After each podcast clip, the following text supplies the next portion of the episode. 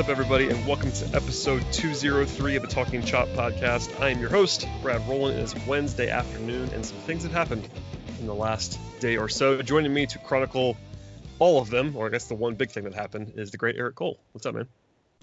Hey, what's going on, man? I'm, I am proud of you for braving your technical difficulties to make this podcast happen because uh, it sounds like you're dealing with uh, something that's pretty awful, honestly. It's a bit of a mess over here uh, without telling everybody everything that's going on here. My my computer is betraying me in a big way. So Eric is clicking the record button. Hopefully it sounds just the same as it always does on everybody else's end. But uh, I am a little bit frustrated, so my apologies if I start throwing things in the middle of the podcast.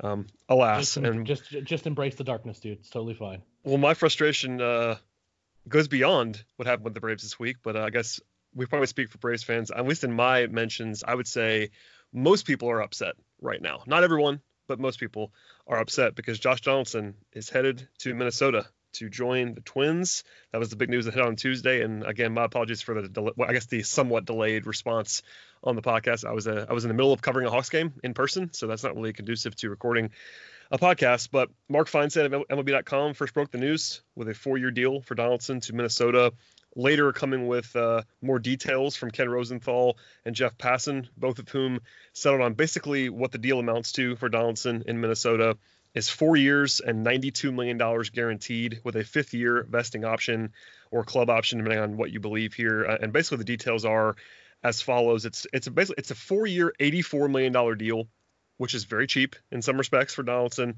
Then there's a $16 million club option. This is according to Jeff Passan for his for the fifth season, and that and that option has a, has an eight million dollar buyout, which which is how you get to the ninety two million dollar guaranteed number. And also, by the way, Passan described the Twins as a quote sneaky favorite end quote to sign Donaldson from the beginning. That was interesting to me. And uh, apparently, they made quite quite an impression on Donaldson in a pitch meeting, and uh, um, he seemingly has, has, a nice relationship with Rocco Baldelli, Rocco Baldelli, the manager of the Twins as well. So, with all that said, this was definitely surprising. I won't say I was absolutely shocked the Braves didn't get him, but judging by our comments, I know Scott's comments and both of ours in the last couple of podcasts, we thought the Braves were going to get him, and they didn't. So, how do you feel about this? And take me through kind of your thought process as things started to unfold and kind of where you were when the news broke.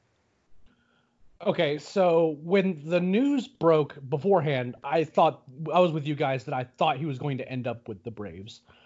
Um, what gave me pause for a while is that you know there was this notion that he was like wanting 110 million dollars guaranteed.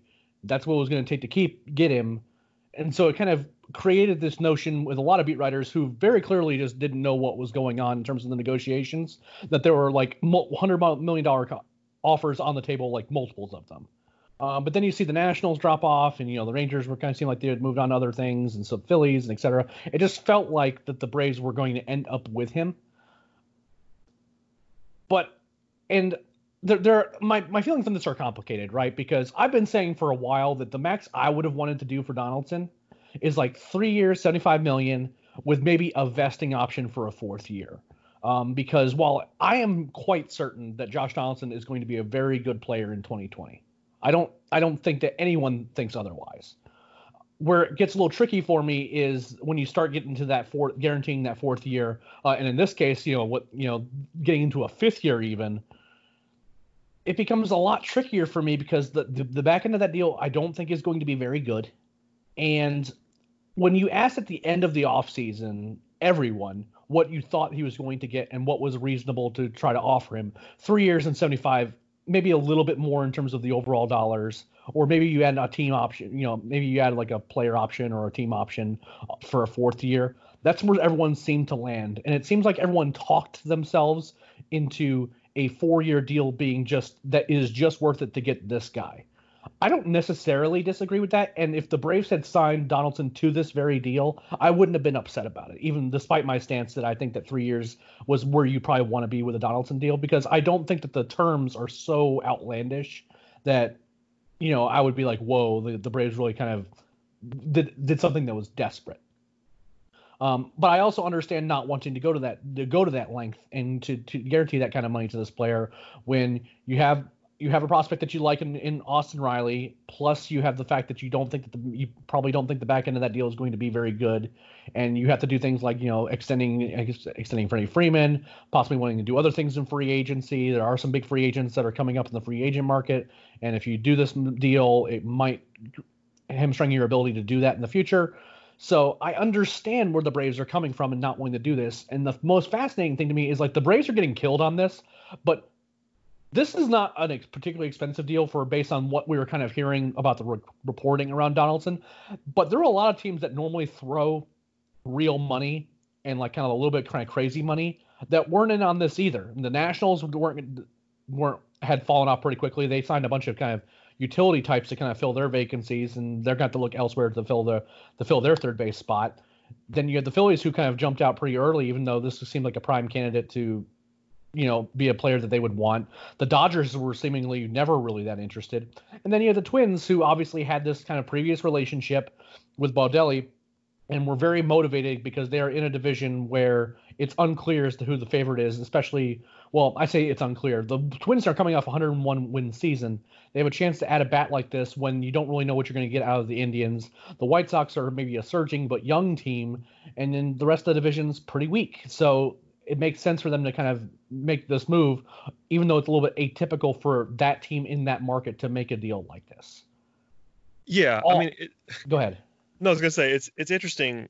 Like, as much as we thought that they were going to sign him, it is worth at least pointing out that, you know, four guaranteed years for Donaldson is more than some, some people wanted to give him.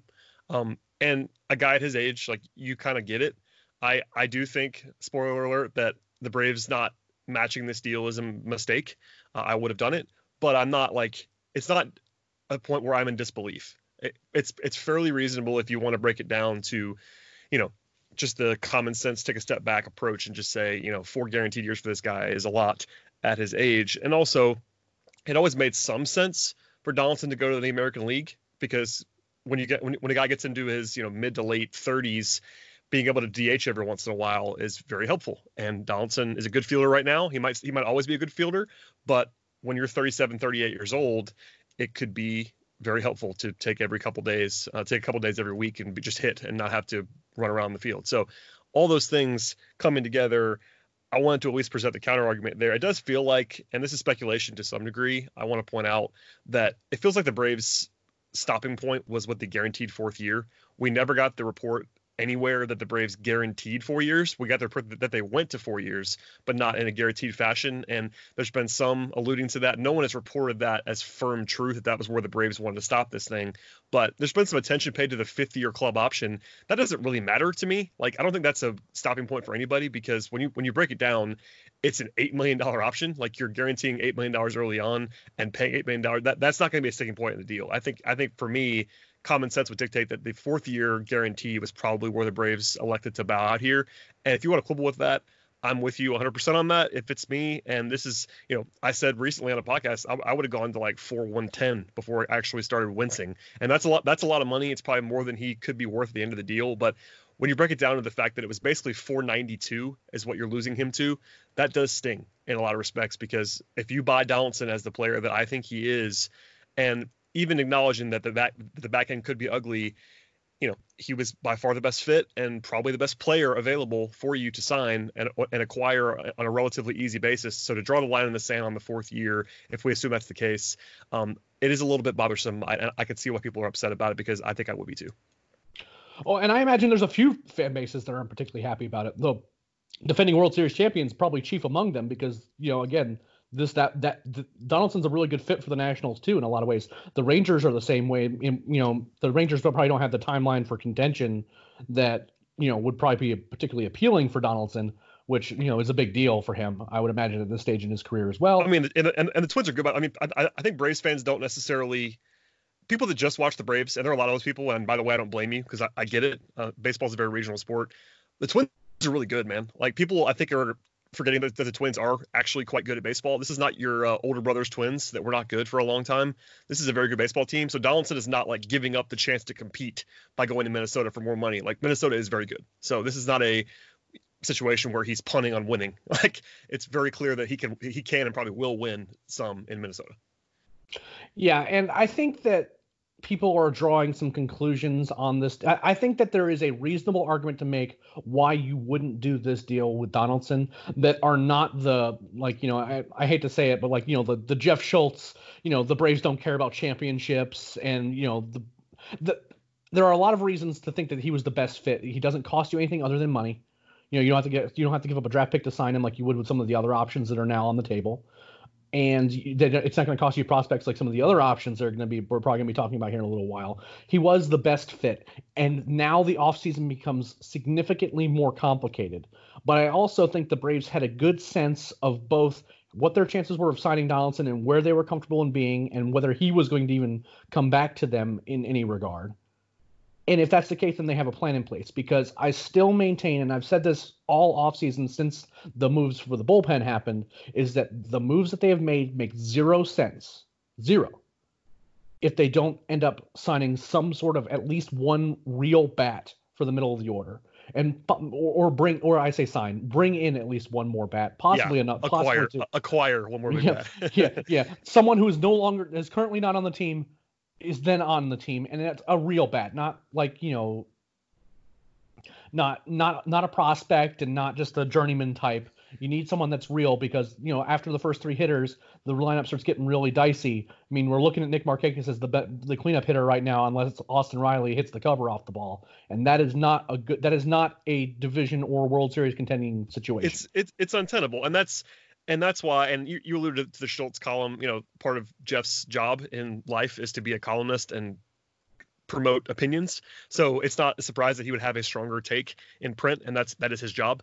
But i, I do understand the reaction by some to frustration kind of boiling over to say look the braves seemingly seemingly again i will say seemingly drew a financial line in the sand here. And that doesn't sit well with people when you're trying to win a championship, particularly when your best players are making peanuts, uh, aside from Freddie Freeman. So I, I get all that. I, I, am with you. I'm not going to burn the, the building down right now on the podcast, talking about how they don't want to win championships right now. If we get to March and this is the same roster, I'm gonna, as I've said before, I think you have said the same thing. I know, I know Scott has.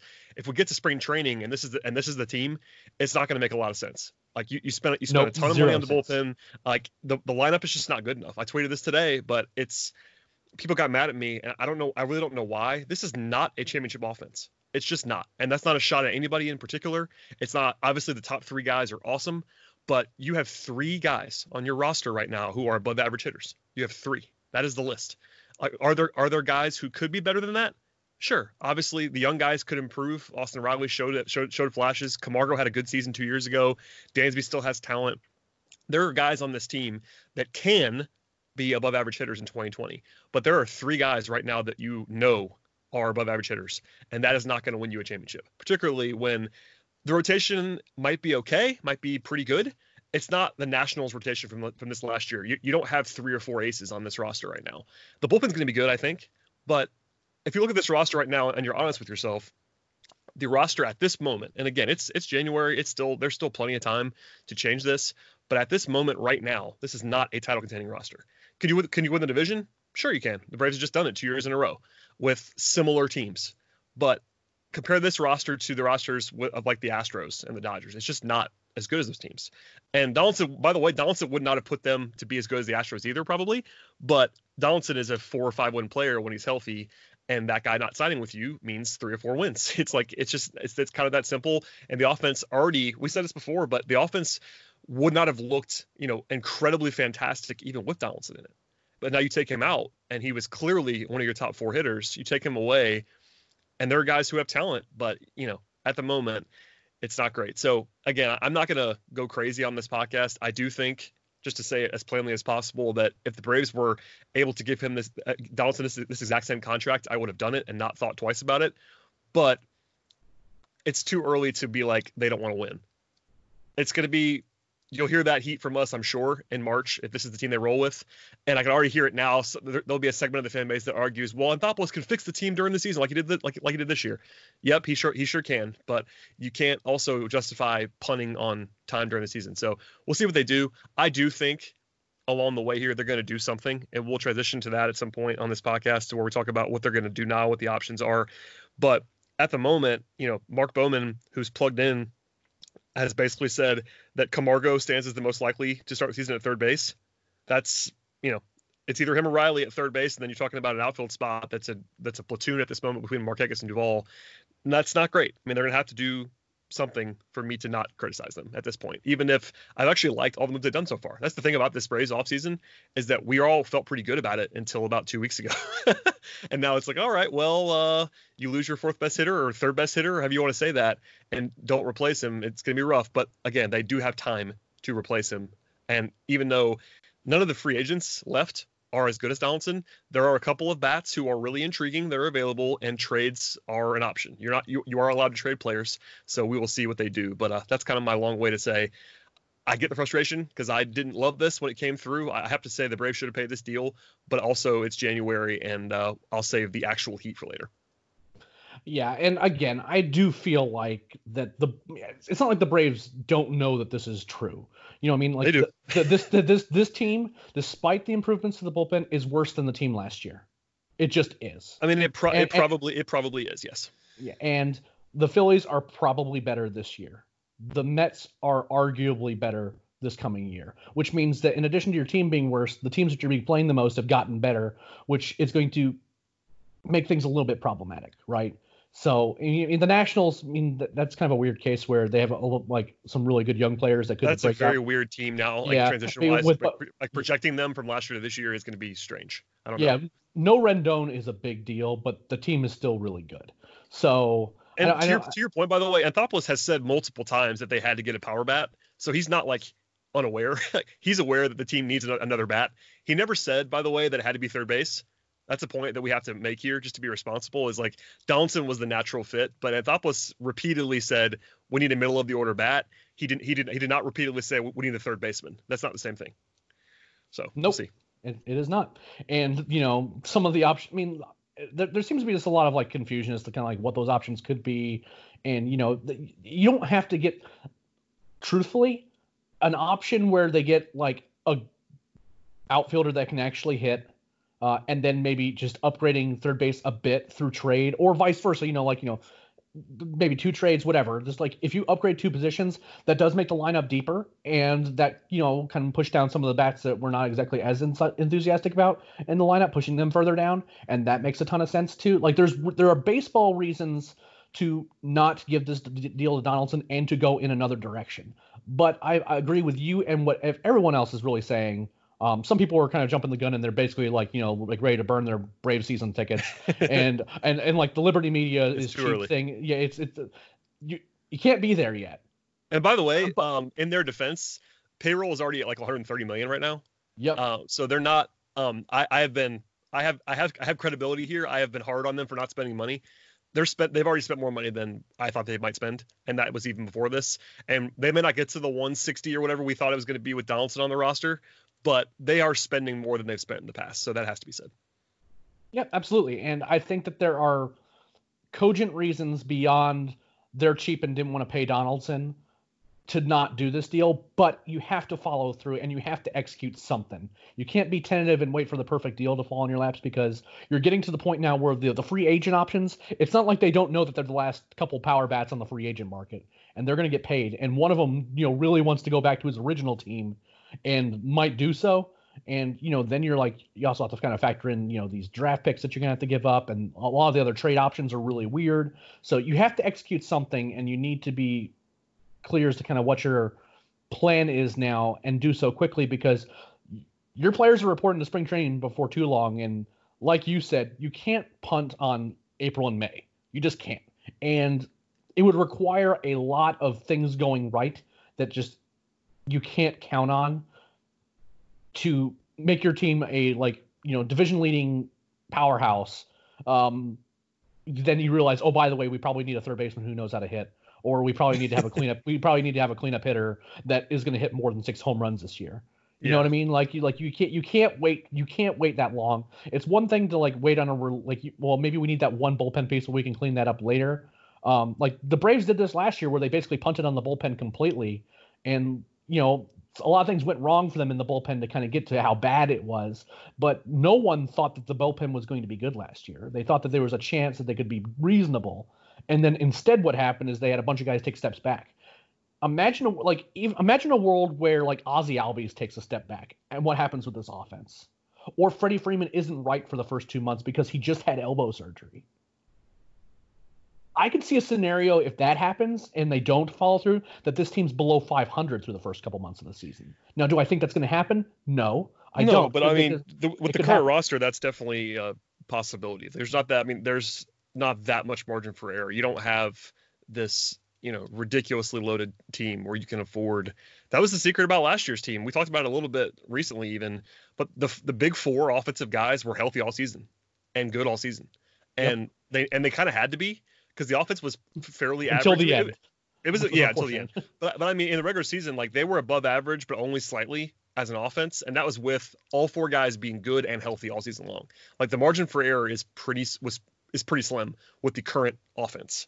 And pitching wise, I mean, you got some fortunate stuff last year as well. I mean, Mike Soroka is incredible. He's your guy, but like he was better than anyone could have thought he would be last year. Not not, just, not anyone. Not anyone. Come on, not even you had him being that good. Stop. Stop! Don't do this. Don't do this to me right now. But I, I you know what? I'll, I'll give it to you. You were uh, you were ahead of the pack on everybody on that one. But regardless, um, there was stuff. Basically, everything but the bullpen last year went pretty well. I mean, maybe Folty did not go very well, but um, yeah, it's just interesting in a lot of respects to like kind of take a step back and talk about what the team is right now. I don't want to like blow all of our takes on the roster, but I, I do think that everything we've said kind of points to the fact that they they have to do something else with the offense. That's not a secret. I think Anthopoulos probably knows it. I'll be interested to see what they do. Um, but yeah, before we get to the you know other the, the, the other options, I do we'll spend some time on that.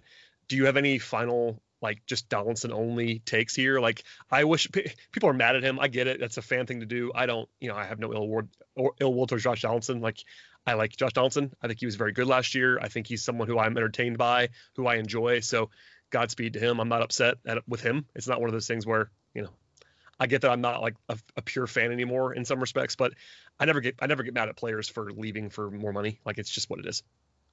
Yeah, I mean, like this is his going to be his last real payday if we're just being honest about it. And if that's the case, you know, why wouldn't he take the most money, especially for a situation that he likes? Uh, and it, and you know, it's not like he's going to play for the Marlins for a bunch of money. He's playing for a contender. You, it makes a ton of sense as where he is in his career in addition to getting the money that he wanted. If this is the best deal for you know the best the best deal for a comparable situation in minnesota than it was to the braves you know getting the getting the most amount of money and you know he can ultimately you know chase down a chase down a world series championship there in addition to kind of getting that last final payday before he kind of you know enters the real twilight of his career then i'm, I'm all for it. And you know he was really really good for the braves and he was the the reason why the Braves were in the position they were last year. Uh, unfortunately, it ended poorly, but you know he really put a lot of production on the field, and no one should be upset with him because ultimately, you know, that's a decision that everyone should be able to make without you know being vilified for it because you know asking a guy to take a pay cut to pay for his hometown team speaks more to that team and not necessarily anything that he's doing. Yeah, that's a good way to put that. And uh, we'll probably not talk about him specifically a whole lot more moving forward. He's not on the team anymore. But uh, there you go on Josh Donaldson. Okay, Eric, um, we'll take a quick break here. Hear from the old sponsors, then we'll come back and dive into other options and ballpark names and other stuff. So hold on tight, everybody. Hey, it's Kaley Cuoco for Priceline. Ready to go to your happy place for a happy price? Well, why didn't you say so? Just download the Priceline app right now and save up to 60% on hotels. So, whether it's Cousin Kevin's Kazoo concert in Kansas City, go Kevin, or Becky's Bachelorette Bash in Bermuda, you never have to miss a trip ever again. So, download the Priceline app today. Your savings are waiting. Go to your happy place for a happy price. Go to your happy price, Priceline. All right, Eric, we're back. Um, before we get into the other options, there was a bit of news that broke while we are on the podcast. Did you see this? Um, the Braves have signed Yangervis Solarte to a minor league contract. Huge news from Bob Nightingale of USA Today. Um, just by the way, a one million dollar contract apparently if he makes the major league club. Solarte is a, a, utility guy, basically. Like he'll be competing with Charlie Culberson, I would imagine, for a role somewhere along the way. Culberson is probably a better player, um, but we'll keep an eye on that. It's just you know he's 32 years old, not a prospect, nothing like that. But um, I kind of laugh. I saw that when you were talking about um, the Braves, the Braves signing somebody, and I was like, oh, Yangervis Solarte, perfect. Uh, so yeah, that happened. Yeah, break, breaking news on the podcast. People have already hopefully seen that on TalkingChop.com because uh, I just learned via a story written by our own our own our own Chris Willis. So there you go on that. Okay, um, to the actual guys who could replace or somewhat replace Josh Johnson production. Um, I made a quick little list of guys to at least check off here. The first name that I wanted to bring up is a name brought up by Mark Bowman of MLB.com in his post after the Donaldson news broke. He brought up Starling Marte, who we've talked about, but not like in depth at all on the podcast. Um, Bowman did say he was an option. He thought he's under contract for two more years. He's a 31 year old outfielder, but is a very good player. Could be available. He's been on the market a couple times as a potential trade target, and he's probably the guy that we've talked about the least that could be an option here. So, do you have thoughts on Marte? Like, I think he'd just be good at baseball, so that's kind of where I am on it. But uh, how do you stand on that on that potential option? Because it certainly raised my eyebrows when I saw that Bowman included him. Uh, he's the guy that I would like the most of the options, honestly. Well, paired with maybe another upgrade elsewhere, and like you've mentioned, kind of some other options down the line where I would pair this with. You know, not not a guy that's making a crazy amount of money, but a guy that you has hits for some power. You know, he'll draw some walks. He's kind of an all around game that I really like and putting him in the outfield and kind of having like that's the kind of a bat that the Braves could really use. Is he going to be as good as Donaldson? No, he's a very talented guy, and like I wouldn't be shocked if he put up a really good season. But it's kind of hard to kind of put him in that same era as Donaldson because you know we're talking about a guy who like you know was like finishing like the top 12 MVP voting. So, but pairing a guy like getting a guy like that for a couple of years where you have players like you know Cristian Pache and Drew Waters kind of to kind of back him up as maybe he is kind of leaves the team in 2021 like that like the timeline sort of makes sense. I think the money would make a certain amount of sense uh, and it would allow them maybe to do something else possibly at third base. But of all of the options like the problem with ozuna is one he has kind of like a weird profile is like you know well those really bad those bad ball hitters that like you know at times looks great but you know at other times he can look pretty foolish at the plate and you know it's a bit streaky and you know the defensive numbers have been kind of up and down. So i understand those things. I think ozuna is a good player but the combination of not having to worry as much about some of the inconsistency with marte combined with like not having to lose a draft pick when you're signing ozuna and probably having to pay him more i think i like the marte option better depending on how much he costs. The the one sticking point i have with marte is how much pittsburgh's going to want for him in return. Uh, I think there's a lot of teams that are going to be interested in Starling Marte, and the front office in Pittsburgh just turned over, so it's kind of hard to tell exactly how inclined they are to make moves at all. And you know, when, so it's maybe they wait a little while, maybe they wait until the trade deadline to move them, or maybe they even don't do anything until next offseason. But of the options that, like in terms of outfielders, anyway, I think I like him the most. Uh, the, the the other guys have real benefits probably over Marte, but there's also some warts that I'm like a little bit wary of. So like of of the available options, I actually think I like Marte the most. I think as a player, I agree with you. Um, just as you know, just a guy to plug in the lineup right away. If you don't consider prospect cost or anything like that, I think he is the, probably the best player. Realistically, you know, there are guys who are better on the outfield maybe than him that we haven't that we're not going to talk about that aren't going to be on the list that could be available in theory. But um, when comparing oh, him God, to Nick Castellanos yeah. and Marcell Ozuna, what? Well, I mean, you, you start mentioning those names, and then y- yes, you are correct. But I'm skeptical that like the, the Mookie Betts are actually realistically yeah, available. He's not like available. I mean, I don't think he's really available, but yeah, I just we'll, we'll keep it to the realistic guys for now, and if that, if that becomes a thing later on, we'll address it. But alas, um, but yeah, I mean, the two, the easiest, most projectable thing that the Braves could do right now, because it only requires one team's actions, is to sign either Marcell Ozuna or Nick, or Nick Castellanos because they are free agents. Trades take two teams, and it's why it's hard for us to talk about these things until we get real reporting on them because trades are hard to predict.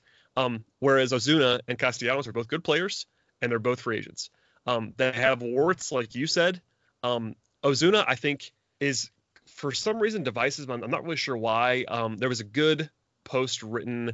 I can't remember who it was now. Um, oh, Mike Petriello, I think it might have been from MLB.com, writing about kind of why Ozuna has underperformed his his uh, his peripherals at times. That is worth a read, by the way. But at the very least, he's a good baseball player. Castellanos can really hit, uh, and he he was awesome second half of this year, but he's a terrible fielder. So it's just there's little truly things about bad. these guys truly terrible. So you know, both guys would help the, the lineup. Certainly, they would both easily be the fourth best hitter on the team immediately upon arrival. But you're kind of giving and taking a little bit. Um, I would be okay if they signed either one of them, provided that it was a reasonable contract. Um, I want to make one point about Castellanos. I, I do think the Braves can get away with him a little bit more in the corner outfield spot if, and I say this as a big if, if you're playing him alongside Ender Inciarte and Ronald Acuna in the outfield, that is about the best situation he could possibly be in. Um, it's still not going to be good, but I, I, do think if you're if you're going to do if you're to do Castellanos, I think you almost have to keep Ender because that I, way I you can try that. to you can kind of try to make your outfield defense palatable because if you don't if you're going to do that and try to get weird and have a Acuna play center and I think that doesn't really work. I think you kind of have to have a two good two good defensive outfielders if you're going to sign Nick Castellanos. But regardless, uh, those two guys would help. Do you have a pre- preference between the two of them? I know it's for me, it's all about price I'm like what you can get those guys for because again they they would both they would both help. So whoever's the best value would be where I would probably land on that. But do you have a preference between between those two guys? Because I think of all the questions that we gotten, it's so easy to talk about those two guys because they are free agents. That let's just do it now. Who do you prefer if you have a preference between those two? Uh, I prefer Ozuna. I think just because I think he's a better all-around player. Um, I think it's going to require a longer commitment to keep to get him, which kind of does complicate some things. Uh, I will say one thing. Um, there has been some tweets and some reporting that Castellanos would be an option as to platoon with Nick Markakis. Oh, that was. I'm I'm I'm, I, Yeah. I, I'm just going to say this now. Whatever it's going to cost to get Castellanos, which I imagine will be like three years, fifty plus million dollars, there is zero chance that that means he's a platoon player. No. Zero. You might you might give him days off and let Nick Markakis against a righty or something like that. But Nick Nick Castellanos is not a platoon player. No, He's I mean you're, you you're, you're paying you're paying big time starter money. You're paying him. I, ca- I mean, not like ridiculous money, not not Donaldson money probably, but he's getting he's going to get a lot of money, and you you're not going to give him that to play him half the time.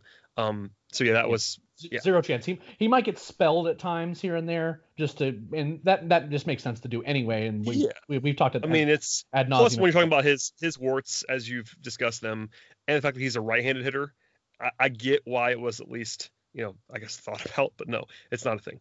Um, by the way, he's a year and a half or so younger than Ozuna, so that isn't like game changing, but it's worth pointing out he is a little bit younger, and I do think that he is a better hitter. Uh, I, I, Oz- I think so Ozuna's too. just And the, and the and the shorter the shorter commitment contract wise. It, I mean, like I don't I don't think it's going to require like a six or a seven year deal to sign Castellanos. I just don't I actually, yeah, I agree, and I, and I don't think, by the way, like I said a second ago about his his second half of the season, he had a thousand OPS with the Cubs after getting there in 51 games. Now really good. that that probably is not real because the the previous three years it was like in the mid 800s, which is already good. But if you believe that he's closer to what he was with the Cubs and that, and that, that they sort of unlocked some, something with him, that would be even more interesting because you know the Tigers are not exactly known for being the best organization in the world, and I say that as someone whose family is from Detroit. I follow them quite closely. Um, maybe he's a better player now. It's a small sample size enough to where I wouldn't just say that flat out. But even if you just assume he's the guy he was in Detroit, that's a heck of a baseball player in terms of just his hitting. But the fielding is legitimately harmful, like in a way that you know we make fun of guys def- defensively. I think Markakis has gotten some heat from us in the past. Uh, Castellanos is a lot, a lot, a lot worse than Markakis defensively. so that would be a downgrade in that particular area. And that speaks a lot when we talk about the fact that I don't believe Markakis is very good defensively. So when I say that Castellanos is like leaps and bounds worse, that means a lot. He's very bad defensively, like very bad.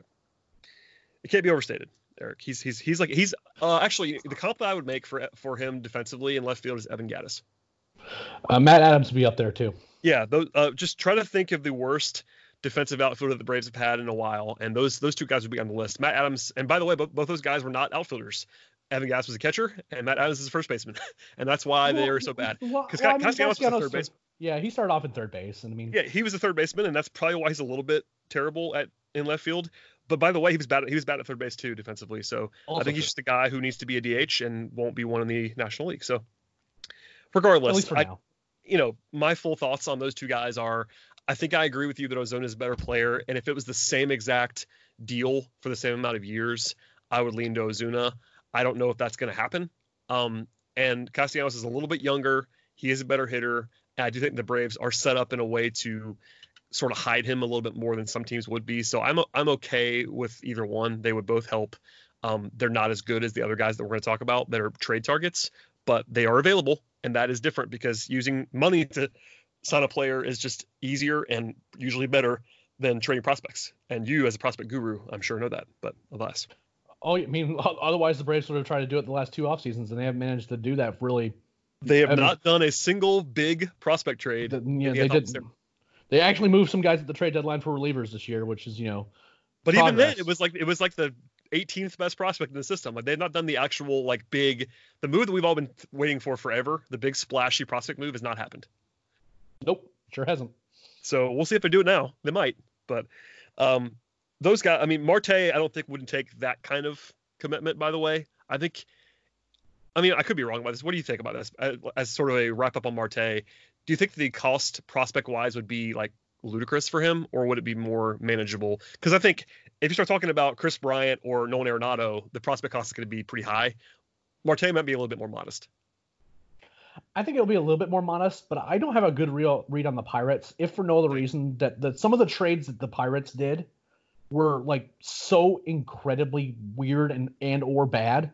They're always I weird, man. They yeah, I don't, I don't, I don't know how they value guys, and I don't know how the new front office is going to be valuing players and what kind of return. Look, the, the Pirates are in a situation they probably need to like you know get as much of a talent return as possible, but what they think is reasonable for Marte versus understanding that they're not going to, they're going to be like actively really bad if they get rid of Marte. Um, Yes. So, so you know, do they really want to do that? And if so, what what what kind of pain are they are they willing to undergo that pain for X and Y? I think there's it's going to require a real prospect return for them because it, it- it is a guy for it is a guy for you know for for two seasons. It's not like a an expiring deal or anything like that. It's not a trade deadline deal where you're only getting half a season of a guy. But you know when you're talking about you know some of these other weirder you know we have a couple weird situations with Arenado and Bryant where you know it's pretty clear that the teams want real ter- returns or at the very least significant salary re- relief. Um, I think it's going to be a little easier to get a deal done for Marte, but I don't really have a great read on what's going on in that Pirates front office. Yeah, I tend to agree. Um, okay, we can leave that leave that there for now. So we, we've discussed Marte, Ozuna, and Castellanos. The other big guy that we've discussed already on the podcast is Nolan Arenado. But as soon as the Donaldson news hit, a lot of people jumped to, all right, Arenado time, and it's like, all right, well, I, I'm I'm more skeptical of that. Scott and I did talk about that in the last podcast, so we'll not do a ton on it. But um, I haven't got your thoughts on this, Eric. What do you make of any pursuit of Arenado, given obviously the massive contract, even though he's clearly the best player of all these guys? Uh, I'd be fine with acquiring. I mean, like, but the, the the problem for me ultimately is with the opt out, right? And I would need some sort of assurance. Now, he, Arenado would probably need to be compensated for this because I think it actually re- it's like required by M- MLBPA that if he's going to like a new team is going to like you know void an opt out or something like that, that the player has to be compensated for that. Um, and that makes his no trade particularly sticky because you know, hey, we want to take we want to we want to trade for you, but if you want to be with us, you need to you know take the opt out out of your contract. Then you know you know how much more money would that require for him that you do that if he would even do that? Um, because I don't think you can give up a huge prospect haul for this guy if you're only getting him for two years and then he's just going to opt out and become a free agent because at the end of I mean he's he got a really like a a real extension. That's he's getting paid real money. It's entirely possible that if he plays anywhere close to the player that he's been the last couple years, he could opt out and make more. And if that's the case, then you it's not something it's not uh necessarily a gamble I'd be doing to like that's your big trade is for two years of him. Um, and maybe you make a move elsewhere. But if there's some sort of assurance that either you know for sure that he's not going to give up the opt out and the price reflects that in terms of prospects, or he is willing to, you know, take out the opt out, and then all of a sudden you're kind of talking about, you know, the, the amount of money versus the kind of prospects you have to give up to get him, and how much Colorado really wants that salary relief in this particular case. Then you know, I, I think a deal can be done there, but I also think there's going to be a lot of teams that are be interested in Nolan Arenado on their team, uh, several of which have third base needs too. Uh, a lot of the same teams that had, had needs at third base still have needs at third base, and Nolan Arenado's name still sitting out there as a potential option. So I'm the short version of the story is I'd be fine with a deal for him, but the terms and the the situations around that one are pretty complicated as as it is the case with a few names that we're going to be talking about. Yeah, I totally agree with really all that. I, I mean, obviously he would be awesome in this lineup and immediately would give you a lot more optimism about the team in the moment. Um, but it's a it's a big contract. You have the opt out. You have to give up what I assume is going to be a considerable amount in prospect capital to get him because the Rockies don't need to trade him. They don't have to trade him. Um, he's not like demanded out. He's not done any of that stuff. Like he's gonna, he might just be there and be awesome. So yeah, we'll see how that goes. But I wanted to at least bring it up one more time because it got floated immediately afterwards. Um, any other guys that you think are interesting off the top of your head? I mean, Kris Bryant rumors emerged. Um, as I know there's been reported the Braves at least talked to the Cubs about Bryant. It seems like there's not been a whole lot of traction, including the, the local guys have downplayed that multiple times now. Um, I don't know. I mean, I could throw out names all day. Like Kyle Seager's been a name that I've been intrigued by, but there hasn't been a, whole lot of repeat, uh, reporting around that either. I don't know. I mean, there's always a the possibility of a out of nowhere trade because Anthopoulos likes to work in silence, basically. So it, they could just announce announce a trade one day that we don't we don't see coming. But anybody anybody that we haven't talked about that I guess jumps out to you as a potential option either in the outfield or at third. Well, I'm not really interested in talking about Kris Bryant at all until his grievance is resolved because the price. You got to know, yeah. I mean, I mean, you have you have to know, and like it's not even there's no even a point of even like starting those discussions until you know if you're getting one or two years. And would Kris Bryant make this lineup better? Yes, he would. He just would. Uh, he's very good. Form, yeah, he's a very good baseball player. Um, but what the Cubs are wanting uh, versus how much control you're going to have of them. And you know, I don't think even the Cubs, I don't think the Cubs are talking to anyone seriously about him because they don't know either. You know, and the, what those two years mean for their payroll. Uh, because if it's two years, I mean, on the one hand, you get an extra year of control of them, which might great make a, a greater return, but it also might, if they're trying to limit payroll at all, you know, that next year of arbitration isn't going to get any cheaper. And Bryant made plenty of money in arbitration this year, so you know that, that that grievance is really weird, and I feel like they really messed up pretty poorly in terms of like how they manage his service time. And like when you bring him up the day after the deadline, you're kind of asking for a grievance, and you're kind it of. It was the most for... flagrant thing I can yes. ever remember happening. Like, yeah. and they basically everybody knew it too. Everybody was like, "All right, Bryant," the day after, and it was immediate, and they just they pump fake twice, and I mean, teams are bad about this. I, I hate the way the system's set up.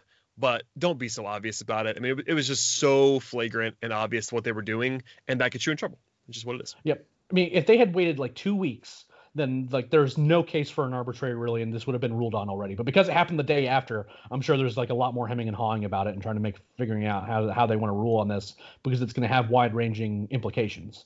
Um, I actually like the Kyle Seager idea. Uh, I don't know exactly what it would cost to get him from the Mariners, and my understanding is that if he's traded, then his his option becomes a player option, which would you know mean that you kind of I think it's like three years, fifty three million dollars that you're on the hook for him. Yeah, I mean if, if he's the guy he was this last yeah, if he's the guy he's he's been the last I don't know year or so, it wouldn't be as appealing. I, I don't think, but he's just a solid baseball player. Like he's not that would not be sexy yeah. at all, but it would just be. I'd imagine the prospect capital wouldn't be like ridiculous to get him. Seattle's in a different place right now. They're not like all in trying to win at the moment. There's just a lot of things that could make that interesting, in my opinion. Well, especially since Jerry Dipoto hasn't found a trade that he's not at least willing to think about. He will do so, trades. He's, he's yeah, he's, he, that, that is a guy that will make moves. So like a a, a, pair of moves where you trade for Marte and you trade for Seager, like that that is an interesting that is a really interesting lineup. I actually and, think I actually think the combo that's more likely, uh, not to cut you off, is to sign one of the free agents and then trade for Kyle Seager. I think I will be more surprised if they make two trades for for real guys because that that that just the cost of that prospect wise is just more than they've been willing to do for a while now. Maybe they, maybe I'm wrong about this, but I think kind of you get in that mixture where you're spending money on a guy and then you're also spending pro- prospect capital on another guy. So the mixture of, you know, you're paying two guys now, but you at least save some of your prospect capital. I don't know. I could be wrong about that, but in my head, that's where I jumped. It's like, are they really going to do two separate, like real prospect laden trades in a two month period? They might do that. I just don't know if they're. It just wouldn't fit the bill of what they've done so far. I guess I don't know. Oh yeah, they haven't demonstrated that they'd be willing to do that. that that's more my preference. um, like it. let's be let's be clear about that. Like they haven't done that. Um, but they've also they also had been pretty you know hesitant to sign guys to get uh, the, with that have draft pick compensation, and then they signed a reliever with draft pick compensation attached to him this offseason. So I like to feel I, I would like to feel like that there is a certain amount of a change in thought process given the timeline the Braves are on right now, and maybe they might be feeling willing to make the move. And those are two guys that I don't think would require a crazy amount of uh, prospect return, considering no, I, especially with the amount of money that would be substantial, but nothing like insane. No, I agree. I mean, especially since Seager's making real money, and there's like a real concern that he's just not like necessarily worth a ton of money. You know what I mean? By the way, I just, I just remember the, when you when you when you said the draft pick thing, the Braves do get a comp pick for Josh Donaldson, which we didn't, sure which, I didn't which I didn't say out loud. That that does matter. Yep. Um, that's a real pick. I mean, you know, you know, you know better than I do about what it, what, what, what that like what that kind of value actually is. But that's a real pick, so that's not nothing. Yeah, I mean, it increases their draft pool considerably, and you know maybe they can. I, I don't know exactly where it's going to put their total draft bonus pool in terms of the rest of the league, but you know it it jumps them up a bit considering that they're going to be picking towards the bottom of the first round. Uh, but now they have two picks down there, which you know again that's where you can kind of make some pretty interesting things happen, and they've we've seen them do so uh, as well as other teams like you know the Diamondbacks have done and things like that. So you know again I could see this draft being a really interesting one, and there's definitely upsides to kind of what happened. Uh, but at the end of the day, you need to put a product on the field, not necessarily just keep making interesting drafts. Yeah. uh, we did say this, but I have it written down um, to bring up one more time. Uh, the Braves spending this much money on the bullpen and having the bullpen be the focus of the offseason doesn't make a whole lot of sense unless you make the rest of the team as good as it needs to be. Yep. Um, which we kind of said in the moment, like when the Will Smith deal happened, I know all three of us, I think, in different podcasts, kind of said, okay, this is cool, but you better have leads to protect. um, and I, again, I've none of the individual transactions that the Braves have done so far this year, this winter, I should say, have bothered me. They've all been fine to good, in my opinion. But uh, the allotment of resources is going to seem funny if they don't improve the offense. I will say that. Like the Uh, Hamels deal made a lot of sense Funny is not the word I would use, but yeah. funny, strange, off, uh, out of whack. How many things like I'm, how, I'm always gonna say this. Uh, but yeah, I mean, Out of whack is probably a fair way of saying it. yeah, I just think that you know the Hamels deal made sense. Uh, There were people that wanted the Braves to go with somebody else for a longer term, but Hamels for one year is a good value, and it's gonna be fine, I think. And the rest of the rotation is what it is. Um, but yeah, I just it doesn't jive to kind of go all in on the bullpen. Like with the way that with the way that they address the bullpen, it seems like they're hoping the bullpen's going to be like elite, like top three or five in baseball kind of level with the way that they spent the money this year, and that might happen, and that can help you in a lot of ways. I think it's almost going to be underrated if it works, but um, it's gonna they're gonna get some heat for the bullpen allotment of resources if they don't fix the offense. Well, I mean, yes, and I don't think it's just going to be because of the amount of money the bullpen's making. I Agree, but that, that that'll be a talking point. yeah. Uh, I want to say that out loud too. I don't know. It's a weird. It's a weird one. I, I wonder if this would have been different yesterday when we talked. Well, I know we, you and I talked offline, but I was in the middle of other things. I wonder if my reaction would have been different. I don't think it would have been. I mean, I do think that it was a weird day on Tuesday. I think it was not a great day for the Braves. And my sort of my final thought on all of that, I think we'll transition in a second here to the a brief discussion of the of the naming stadium thing, which was something that happened. Uh, but Donaldson, I don't know. I just thought coming in to the Donaldson whole thing, and the last podcast before this one was me and Scott talking about the waiting game, and we were just all kind of just twirling our hair in the in the meantime. But I really thought if, if as soon as the word broke that he that Donaldson was going to sign with Minnesota, I thought it was going to be for like 120 million, and then it was not. I, I I, I thought it was gonna be more than what it was. Yeah. Once the numbers came out, like there was a lot of feedback. Everyone's like, why? Because I did a poll on my Twitter. I said, okay, now that we know what Donaldson's asking for, at least that's what's been reported. How many of you would give him four years, 110 million dollars? And the vote in favor of doing so was three to one. Yeah, I mean it, it's, that's a lot of money, uh, and it, it it would have been just easier to swallow, I think, for a lot of Braves fans if the deal seemed to be a lot of money. You know what I mean?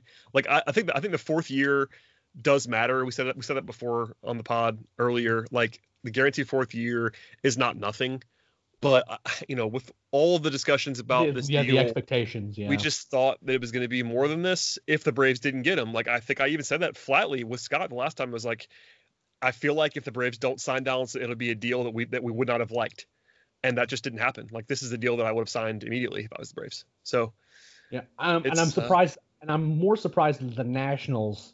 I mean, we don't know what they offered. well, and they and I- they did weird stuff where they went out and like, made five signings in two weeks after like they simply were out by by already. They were out probably a week ago or maybe even more. But yeah, I agree. Like the fact that they didn't get in for that number either, it's just interesting to me.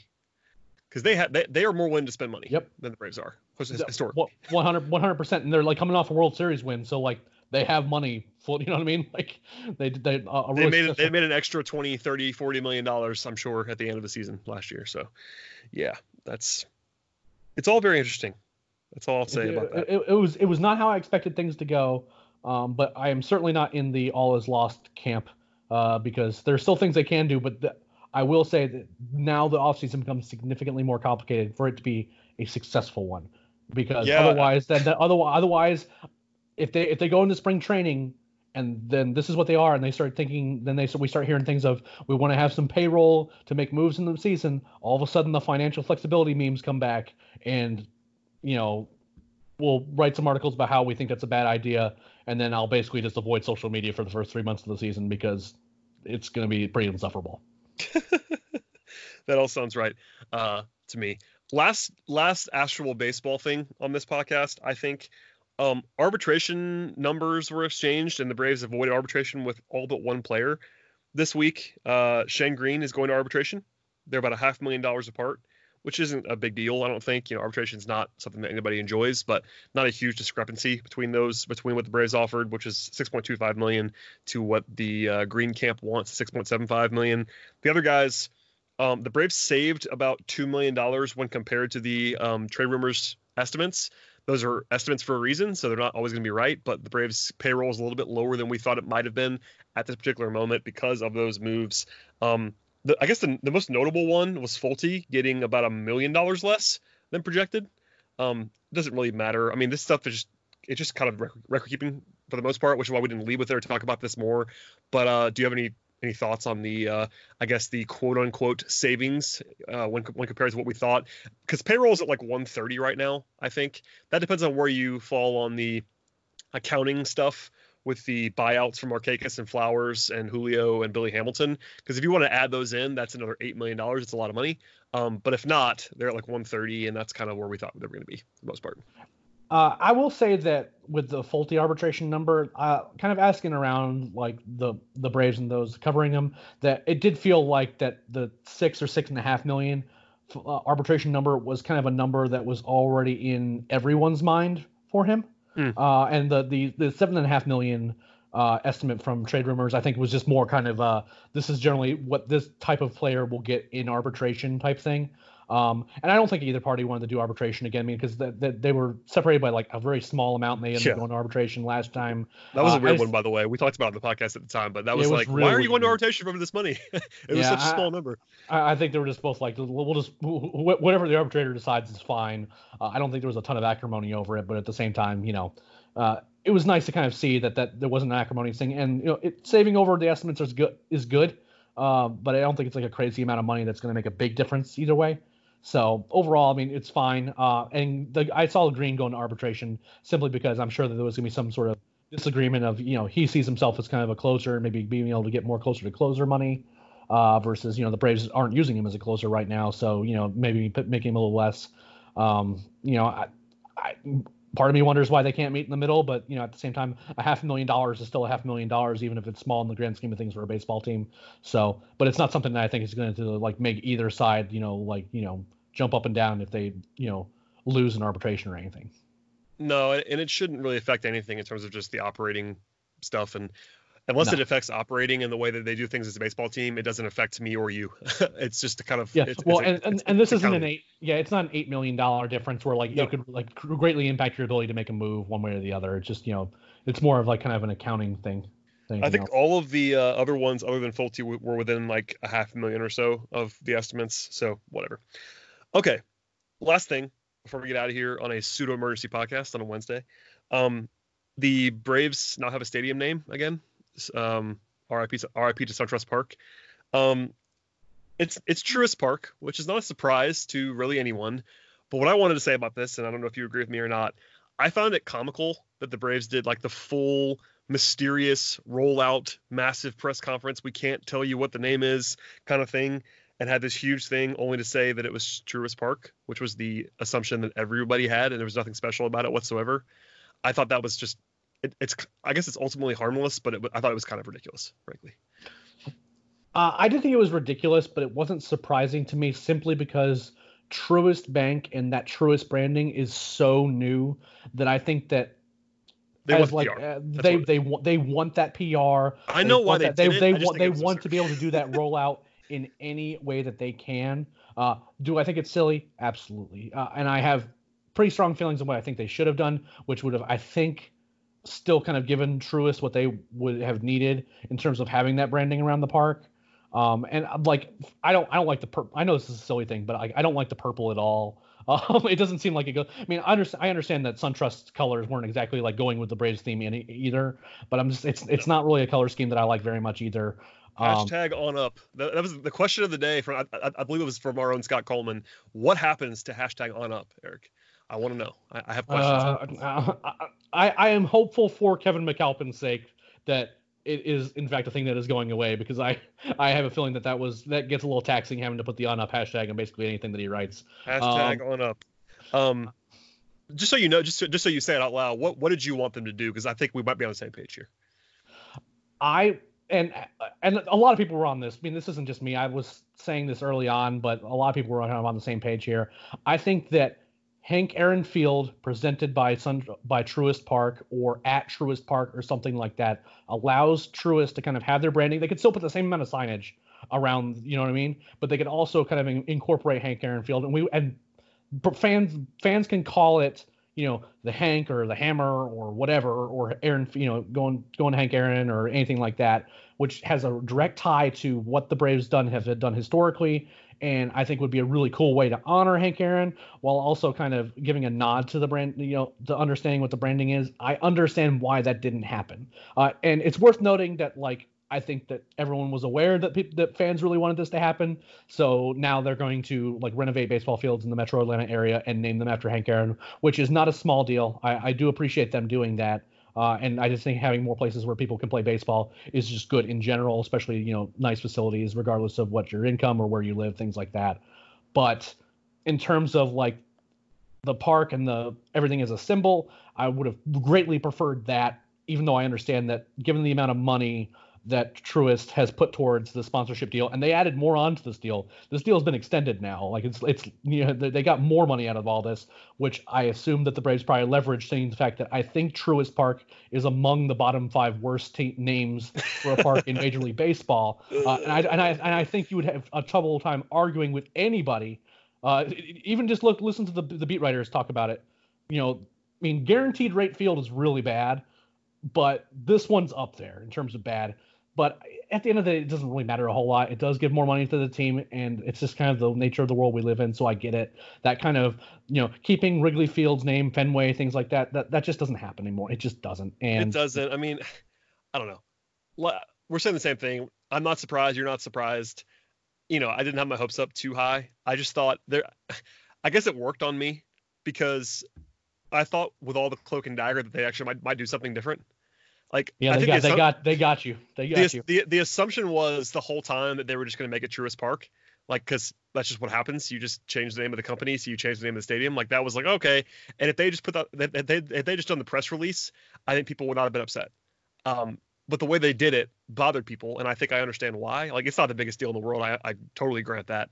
But they they made it seem like they were going to do they were going to do something else, and they didn't do that. So it was for PR. I, I get why they did it this that way. I just you know it would have been good. It would have been good to to sort of acknowledge Hank Aaron in some way, and like you said, they did a little bit to do that, so that's that's good. But um, yeah, I, I think the if you're from a brand from the branding side, it the minute you name it Hank Aaron Field at Truist Park, no one's ever going to say the full name.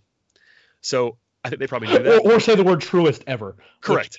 It sounds like a marketing student's attempt at the last minute to create a brand. Well, yeah. At, the end of the day, the the name of the company is bad. So yeah, that, and that's not the, and that's not the Braves' fault. That's not. No.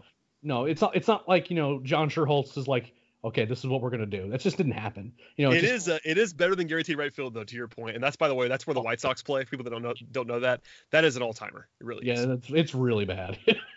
Guaranteed rate field. At least like you know with Truist, it's it just sounds kind of funny. So it doesn't sound like ridiculous in that way. It just sounds like a weird company. Guaranteed rate field is just so bland. Like people don't even know what guaranteed rate means. It's just like this insane sounding name. like I don't know. Truist just sounds like Comerica. You know what? Uh, the Tigers the Tigers played in Comerica Park, and Yeah. that just doesn't sound great. But it's like, what the heck is Comerica? It's kind of the same thing as Truist. It's like, okay, Truist will probably be more famous soon because you know Citrus is kind of a big company. But uh, yeah, it just it was a mess. I don't really care all that much at the end of the day. Um, but it would have been cool to refer to the stadium as the Hank or something like that. Um, and that's not gonna happen. And there's gonna be some pretty funny, you know, tweets and puns and jokes using the word truest as a result of this, which you know, it's a small benefit, but it's one nonetheless. Oh, particularly early on when uh, people are referring to it as that, and it's going to just sound weird. As someone who just went through this, Yeah. I covered the Hawks, and they changed the name from Phillips Arena to State Farm Arena, and I I think I said the, the wrong name about half the time for the first. Know, 30 games of the first season. That's going to happen to us for sure next year. I'll be referring to SunTrust Park in previews or something like that. It's it's going to happen. I'm going to do some things that are wrong. Um, but yeah, Yeah, plus Field. the, the the abbreviation TP, I'm sure, is going to be used by a fair bit as well. You mean and- you mean for Terry Pendleton, yeah, that's what it means. uh, Yeah, that's what I meant. former MVP of the uh, of National League. Um, anyway, well, Eric, we've covered a lot of ground here. I've said all I have to say, probably too much, and uh, I appreciate you doing this with me. Please plug anything you have going on because right now, um, unfortunate, it was unfortunate timing for the uh, Donaldson stuff because the prospect lists are a hi- are a headliner for the year for me from you guys on our site, um, and they are coming out as we speak. They've already been what two or three installments out already, with uh, two more to come. Am I right about that? Yep, you are right. And uh, even though that we've had some news that kind of break to kind of have Braves fans' minds elsewhere, if people are still shouting at us about how wrong we are, or saying nice things and being, you know, you know, happy to have the some content about the minor leagues to talk about. Uh, we are through with three installments. We have two more to go with the top 12 prospects. Um, those are going to be coming out at noon on Thursday and Friday. Uh, for those who aren't aware, we do a top 30 prospect list both the preseason, which is what this one is, as well as at the midseason to kind of incorporate draftees. Uh, had a lot of movement on this one, and I will say there's also a lot of really close tiers. Uh, some people were really kind of getting upset about you know guys being ranked for uh, pretty far down uh, where they think or up uh, based on where they, they think they should be. But we had a lot of really close voting, particularly in the middle of the list, uh, where like we had basically like eight places separated by a total of like 14 points in a composite, which is basically nothing. So, you know, I will say for those that are getting upset, uh, think of these more as tiers and not necessarily as like hard and fast rules or rankings. I did put that as kind of, I did write that in the initial article saying, hey, you know, don't like get too hung up on like, you know, a guy being exactly number 10 versus number exactly number 11. Uh, but people are being doing that anyway because that's just what the internet is.